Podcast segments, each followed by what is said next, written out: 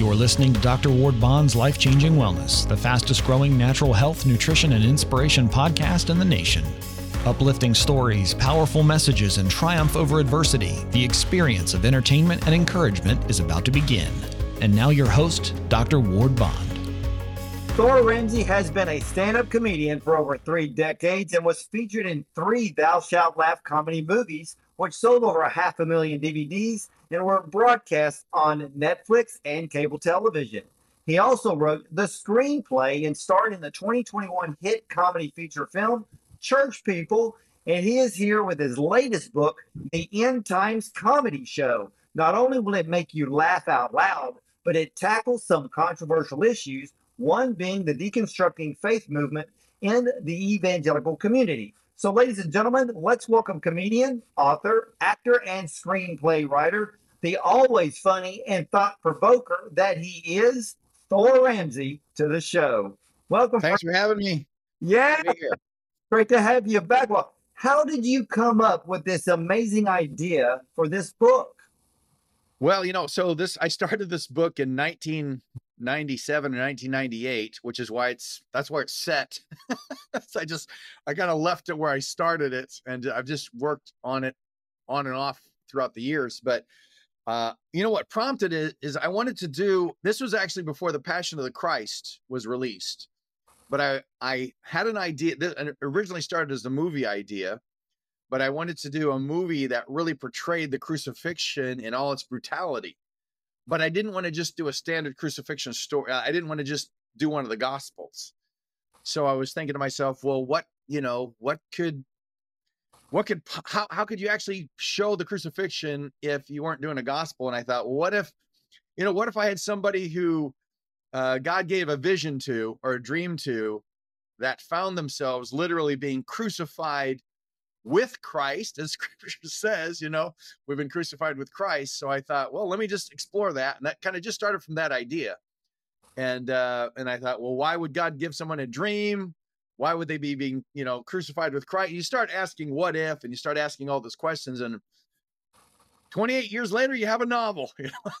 well, you know, it, it's it's kind of uh, funny, not funny, ha ha per se, but to to think that if we actually took the place of one of the thieves hanging next to Christ, and yeah, that's kind of the idea. Yeah, you know, and, and knowing that you're looking over, and you know his cross is probably sitting a little few feet forward than the two behind him, so you get to look at the guy that's de- technically or is truly dying for your sins, but you're going, you're either going to go with him or you're going to be like the other one and you're not.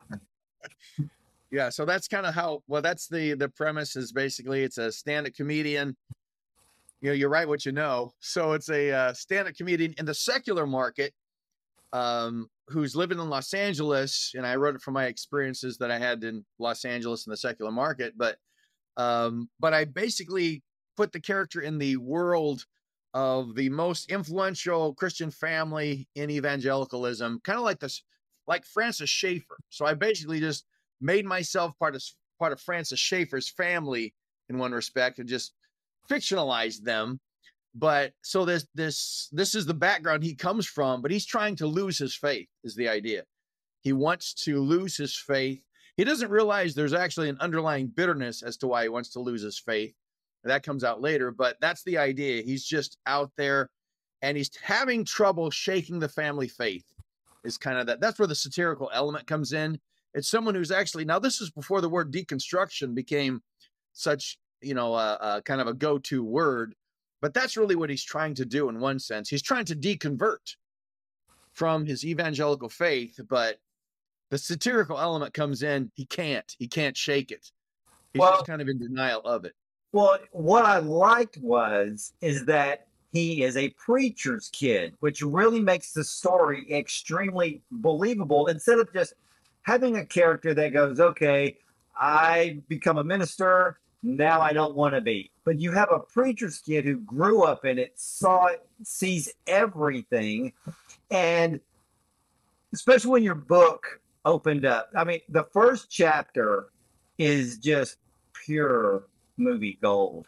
I mean, the character in your book, Sam, and as I was reading along, I can literally see either Paul Rudd or Ben Stiller playing that part because knowing the truth, because they're they're care, you know, they're the type of actor that if you look at most of their movies, they're always trying to find a reason as to where life is leading them, and they and they mess it up, and and it's almost like they come back full circle. But knowing the truth and trying everything in their human power to run away from it, and still finding undeniable truth in the process. Did I get that right?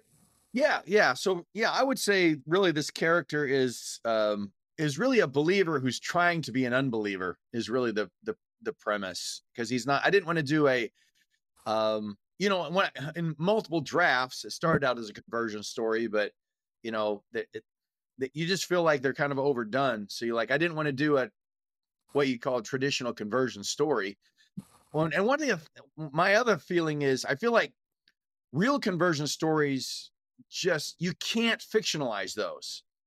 That like when people share their true conversion stories they're powerful and you cannot capture that same power of the story in a fictionalized account. That's my feeling. So i didn't want to try to do that because i felt like you can't really duplicate that. Um, that's why god has conversion stories because they're so powerful. Yeah. Um, so, so, you know so yeah your book and ladies and gentlemen you, you literally you have to read this book because it I call it a work of literary art because it really is. Well, good. The book is so well written, and I will promise you this: as I was reading through it, I thought I was actually reading a true story. It's very compelling. And Thor, where did your character development actually come from? Well, um, you know, again, the the, the adage is you write what you know because fiction is basically two things. You take little snippets of your own life because you've experienced it and then you steal from a lot of other people and never tell them.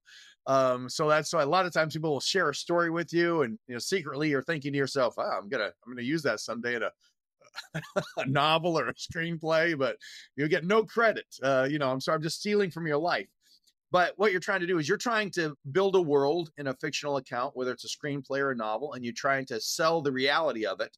And that's why you use little segments of reality. But in my own experience, I fell away for over a decade. Um, you know, I, st- I became a Christian my freshman year of college, walked with Christ for three years, um, got introduced to some really bad theology. I will say that. And so that's really what shipwrecked my faith was bad theology. Um, so I'm really big on theology now. It's like I didn't get, you know, my my discipleship that I went through didn't really take me into the depth of the gospel. It just said, do these things. Get up every day, have a quiet time, share the gospel, come with us on spring break to Florida, share the gospel on the beach, you know, to do all these different things, but never really taking me into the depths depths of the gospel. And so uh, and once I, I, was doing all those things sincerely, and then I got introduced to some really bad theology, um, it ended up shipwrecking my faith. And so I and and it was during those years that I began stand up comedy. And so I didn't consider myself a Christian anymore because I was introduced to a theology that taught you could lose your salvation. So because I wasn't living as a Christian, I wasn't, you know, reading my Bible every day and praying and, you know, witnessing to people. But secretly, I still believed everything in the Bible. I still believed the Bible. I still believed that Christ was the living. I always thought it was the truth. I just believed that I walked away from him and now I wasn't his anymore. And so it was just a really weird state of mind. But that that was kind of part of the uh, the uh, impetus of the character too. But you you have a you have a line and in your book, and I, I think when when it when you wrote it, it it was seared into my brain. Mm. And because the line of the book reads, a bad doctor can kill you, but a bad preacher can damn your soul. And I sat there, I'm like, oh wow. And how much of that is going on today? And then here you are telling the story that you had walked away from the faith due due to bad theology And there's a lot of bad theology out there today, damaging lives. Yes, yes.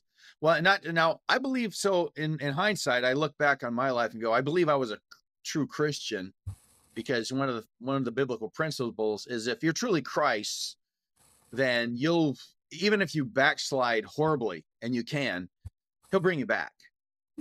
Now, that's that's just a biblical theological principle. And if you're not Christ, then you can apostatize.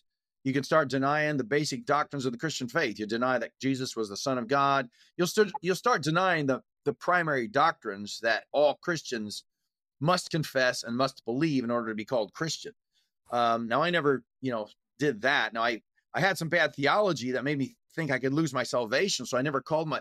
Thank you know the one thing I am thankful for is I never called myself a Christian when I was when I wasn't walking in a way that actually would glorify. I was walking in a way that would dishonor Christ. So when I was doing that, I never said, "Oh yeah, I'm a Christian." You know, I never did one of those. You know, which you meet people like that. I'm like, no, you know, you're well, like the character in the well, I will say this to, for your listeners: it's whatever they expect of Christian fiction. Don't expect that. you know, this is not your standard. Probably, this is probably not your standard. You know, mass market Christian. But it's and real, you know, like I said, reading the book, I literally thought I was reading a real life true story because that's how well you wrote it which is great because when people do read this book, they're going to see some things that they're going to be able to relate to. And, you know, my question to you is why are we seeing more people trying to walk away from Christianity by deconversion? Has today's church created a more cynical attitude? Or is the attitude more about today's church's delivery of the good news that is lessening the power of Christ? Well, that's a great question. I mean, I think it's, I think it's, I think we have created an environment of the church where it's more palatable to do those things. Um, but I think part of the deconversion movement is I don't think deconversion be, I don't think it's an intellectual exercise. I think deconversion is emotional. Um, you have someone who has an issue with something and, and that it's secret to begin with. They're going through the motions. They're, I mean, they whether they think they believe, because uh, I feel like if someone truly deconverts, then they're probably not a believer to begin with. Um, but they, for whatever reason, they're immersed in evangelicalism.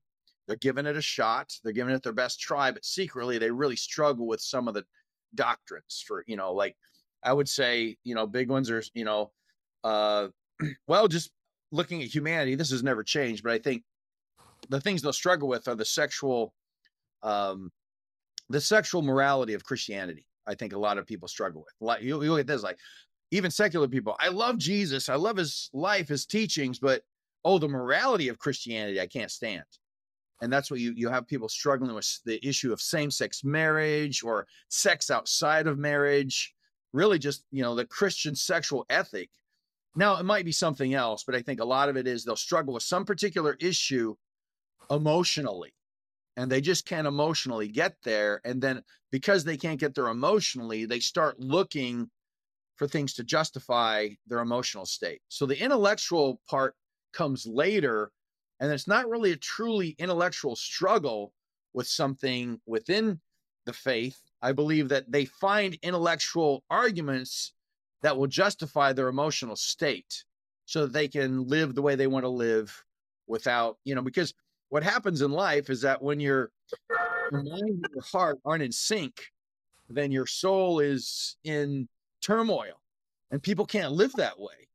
You know, so if, if you think one way and you're living another, you're all in turmoil. So you got to get your mind and your heart, even on even on its it, with whether it's self deception, you got to get them on the same level so that you can then live freely and and be without uh, that inner you know yeah because you know a lot of the stories that i read and i'm talking real people wanting to leave the faith or they they come out they get their publicists to tell everybody hey i'm leaving the church i'm, I'm leaving christianity and this is why you got the first part perfect it's always emotion and i always wonder is most of the time with these people who are wanting to deconvert, is it because of them watching? Maybe is it the pastor they're serving? Is it the ministry that they're serving in? And it's not living up to what the word says. So they're they're looking outward at the human element of Christianity being served instead of Yeah. looking and keeping their eyes on Christ solely and and not realizing, hey, we're not perfect. And then they think, well, this is there's Yeah. I think it's always a combination of that old, you know, trifecta: the world, the flesh, and the devil.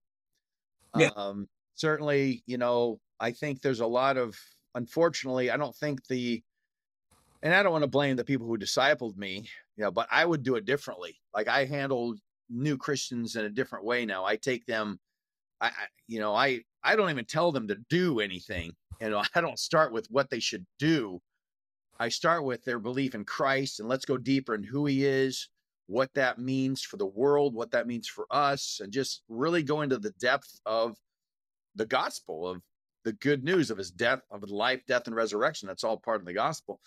Um, and so I really delve into who God is. That's where I begin and and just really delve there. And it's all, you know, people might think it's it's too focused on the mind, but I'm going, I've always been the kind of person I need to be believe I need to be convinced in my mind before it gets to my heart. Now, some people are reversed, they just go by their gut instinct, and everyone's a little different, but I still feel like for a really solid walk, you have to have a solid foundation, and that foundation is never our feelings, it's never emotional. That foundation is always the truth of the scriptures and what they teach. That, that you know, that's where our faith comes from.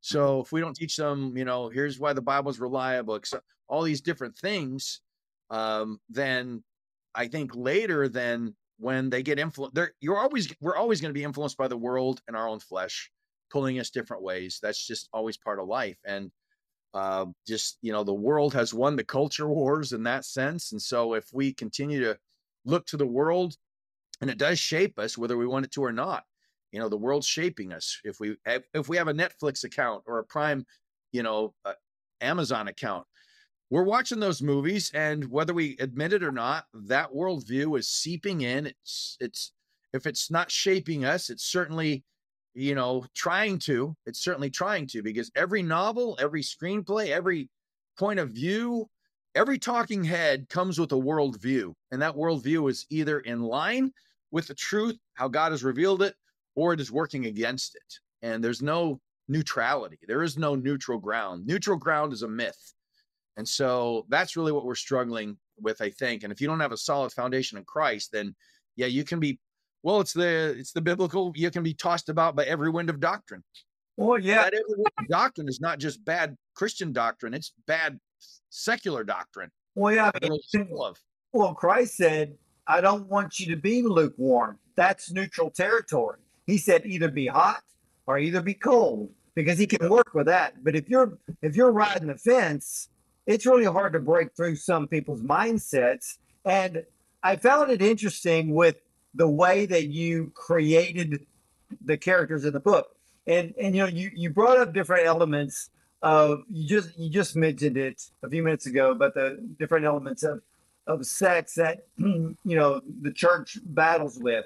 But in your book, one of your characters says something a bit profound, and I actually just kind of read it over and over again.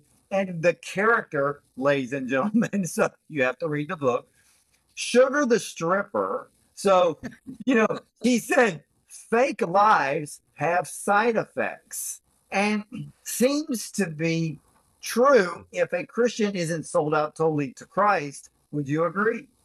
Yeah, well, that's uh, yeah, that's interesting. So that is yeah. So one of the characters is a stripper. Um, now to be fair, I made that part up, folks. I that's not part of my life. So, um, well, so I never put it this way. Okay, the dating part of the stripper is made up. Okay, Yeah. so I can say Well, well, here, Thorne, let me help you because I read, ladies and gentlemen, I read the book, and I will tell you the storyline works perfectly. Uh, for a lot of you who read, it's almost like you'll see the movie literally playing in your head. And Thor, I can see this becoming a motion picture. Well, that's interesting. That's interesting. I haven't gotten there yet because I don't know. I don't know. I don't know how we'd make it, but uh, I'm surprised it's a novel. True. Well, I mean, it, it was published by a, a we would call a, I guess a bo- boutique publisher. Um, you know, they're they're really committed just to the the content and uh, you know hopefully something more literary. That was the goal, but other people decide that. Um, so I don't know the.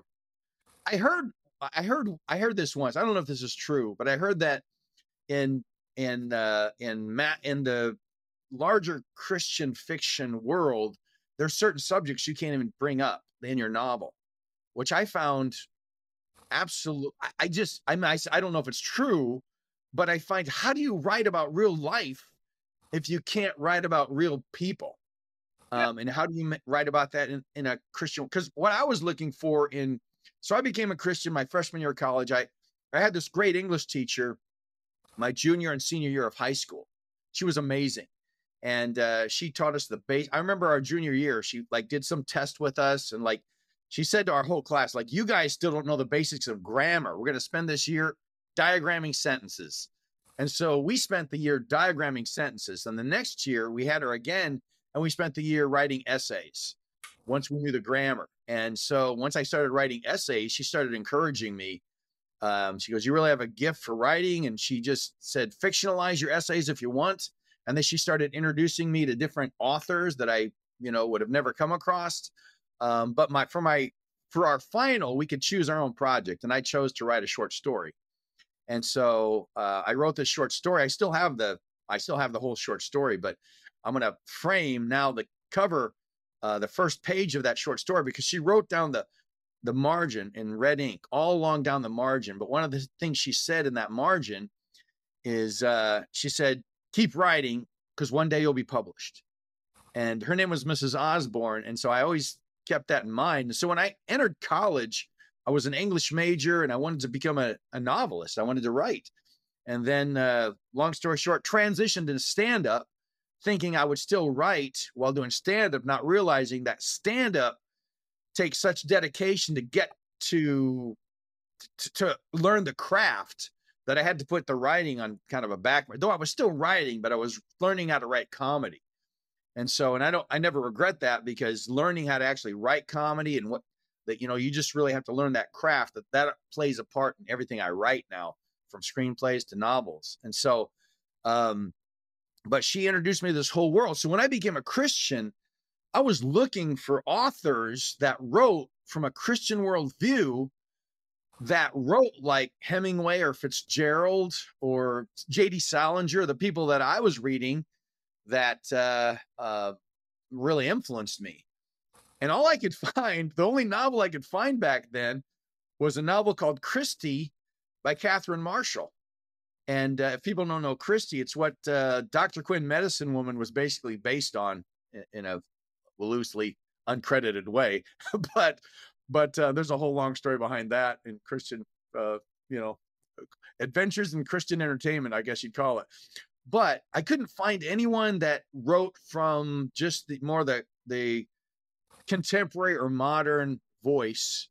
Uh, and then I came, you know, and and I came across Leif Enger a few years back. Now Leif Enger, if people haven't read him, uh, now he doesn't publish in the uh, Christian market. He publishes in his his book was actually a number one bestseller, uh, "Peace Like a River," and he's an amazing author. He would have he's the author I was looking for all those years ago that I couldn't find.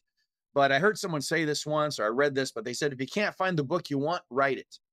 And so that's what I tried to do with this novel. I wrote the kind of Christian novel that I'd been looking for, uh, at least from from my life, which was dealing with contemporary characters and contemporary issues, but from a Christian worldview. And so that's what I'm trying to write. I actually have four other novels and uh, in this family line that uh, I'm hoping to publish in the next three years is my goal, but we'll see what happens. So I'm just trying to get people to read this one, maybe get the next one published. You know, but I, what I loved about it is the dialogue between the characters is so real. I mean, I can literally, you know, when I, when I was reading the dialogue between Sam and sugar. And I'm like, that is a real honest conversation.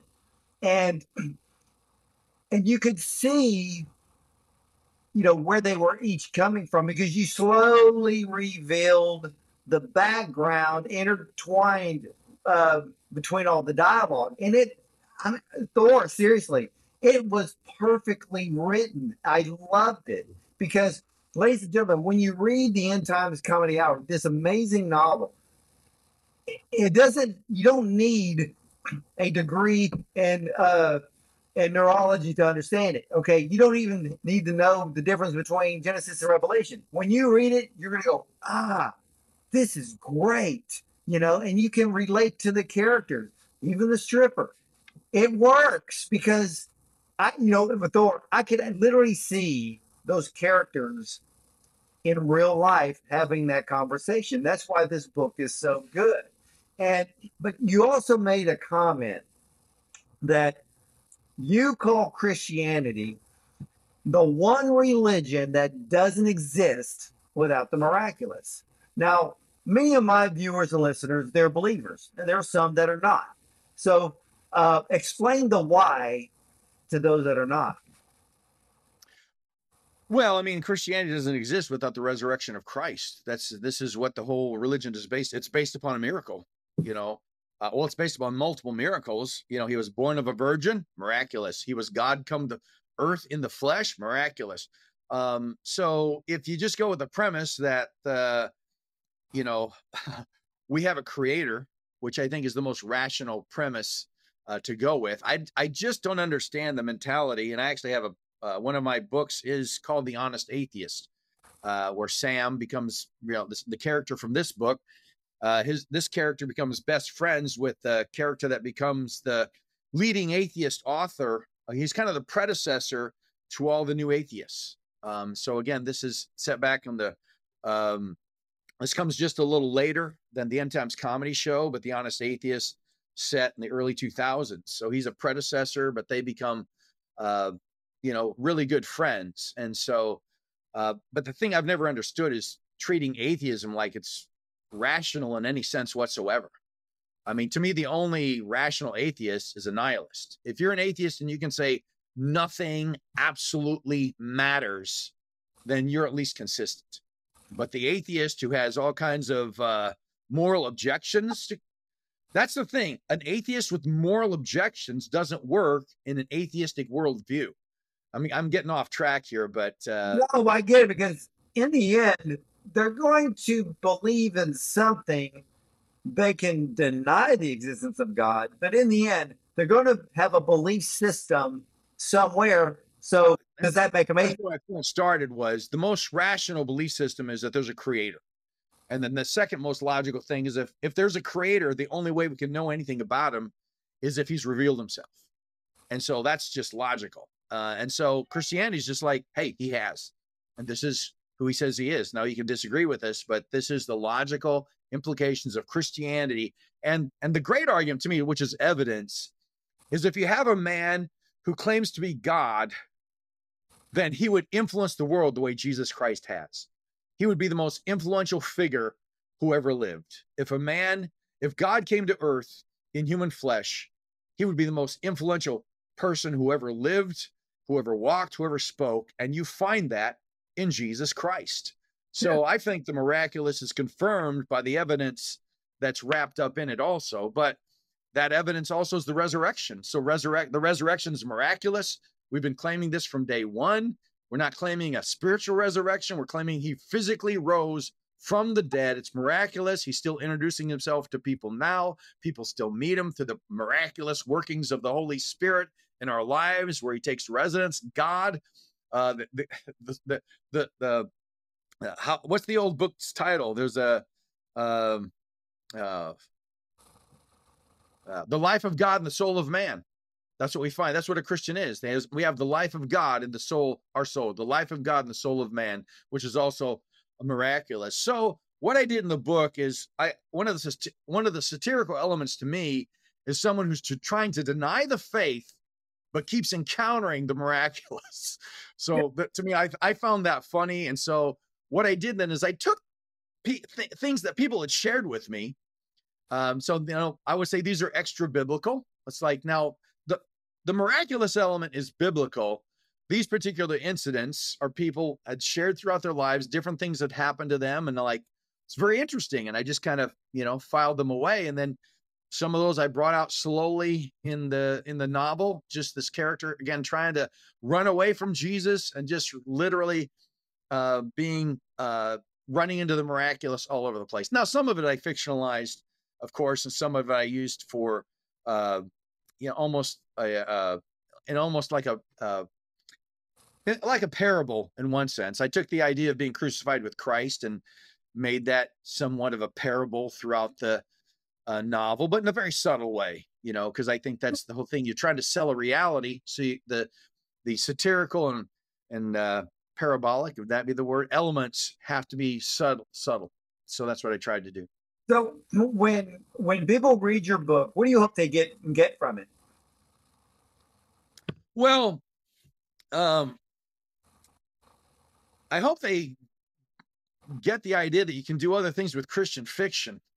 That's what, that's what I truly hope because I didn't you know, I I never began as a as someone who's trying to do films and and novels.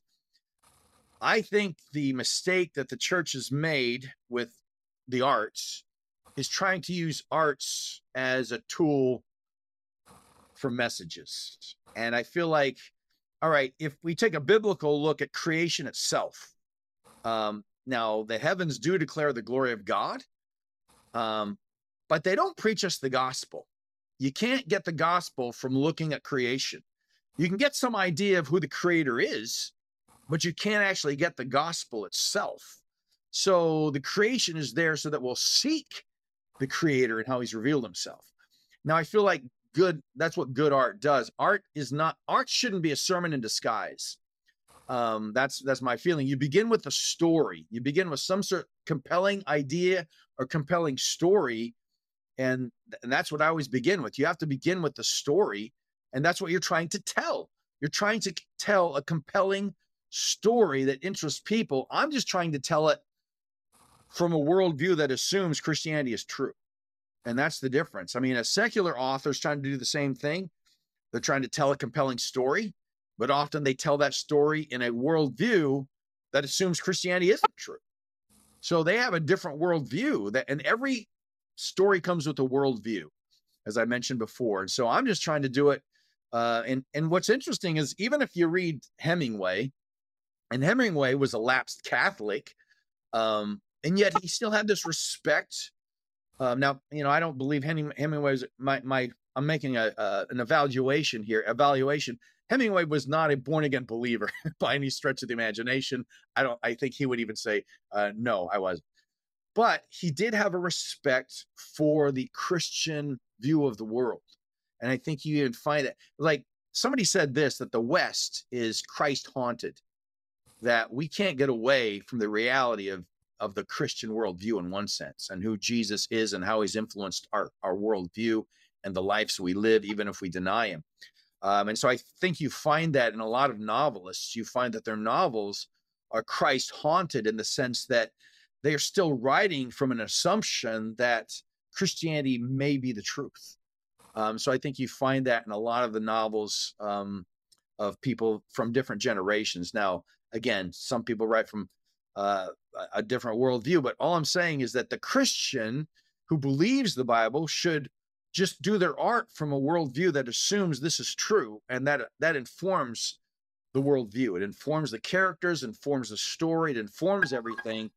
Now it doesn't have to preach. So when people read it, they can just go, hmm, I wonder if, you know, maybe that the, the way creation does make them seek the creator. That's the idea. So, because I think we, we, um, I think we do a disservice to how, what God means for art when we try to make it a, well, let's put it this way, folks. We're living in an age where you can watch Netflix, Prime Video, or anything else, and you know you're inundated with their particular gospel. Every television show has this particular false worldview that they're shoving down our throats. And we say it like that because we resent that they're shoving it down our throats, and they are. Yeah, well, that, that brings me to uh, another point. Tell me about the protest show.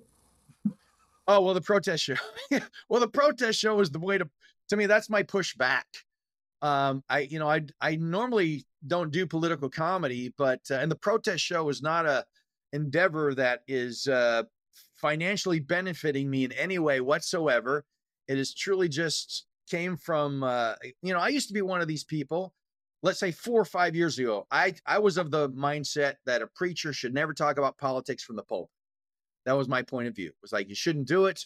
It does in, in the long run, it doesn't matter. Blah blah blue, blah blah blee. And people, some people still subscribe to that uh, particular naive point of view. I think, um, but today it is politics itself. Now, I've always believed our faith informs our politics. I've always believed that. Um, but I believe now that more than ever, politics is a worldview divide. Yeah. Now, that doesn't mean everyone who's conservative is Christian, but between the left and the right, there is a just there is a demarcation, there is a worldview divide. And I think it's incumbent now upon preachers to, when it comes up in scripture, to address these things head on. And I think we're in the state we're in now because we haven't addressed these things head on. Too yeah. many preachers have been afraid to talk about the evils of abortion. Too many preachers have been afraid to talk about Romans 1 and just state there's only one reality for sexual relationships, and that's between a man and a woman in marriage, the way God has instituted it and ordained it. Yeah. And I think too many preachers are just afraid to speak the, the simple truths because of the way they're uh, perceived now. Now I feel like we should have been doing this all along.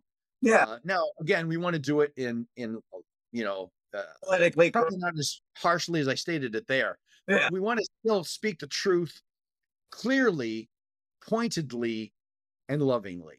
Yeah. And and I think that's what we need to do. Now the protest show came from my just going, I can't believe this last election. I can't believe it. I can't believe that I can't believe what's happening with journalism today. Yeah. And the media. There is it's it's astounding. Because yeah. I grew up in a, I grew up in a democratic home uh, that I could say these folks were classic liberal in the sense that they said you should be open minded and hear both sides of the story. You should walk in another person's shoes you know, it was kind of the, eh, you know, the Atticus Finch view of, of politics in one sense. And that, that always stuck with me that, you know, it, it, it wasn't, it wasn't like my, my parents weren't ideologues. Yeah. They were working class people, which is, you know, why they were with the Democrats back then. But that's all changed. I mean, the Democrats are certainly not the party of the working class individual anymore. That is mythical, which is why it's so interesting that so many, you know, uh, of the poor working class would even associate with the Democratic Party. Uh, it's just now that there's this narrative about Repu- the mean Republicans and the yeah. white nationalism, and just and it's just all narrative. It's just you're being fed a story, and you're buying that story. And to me, the protest show is a way to push back in true peaceful protest and combat some of this ridiculous thinking because we're living in satirical times.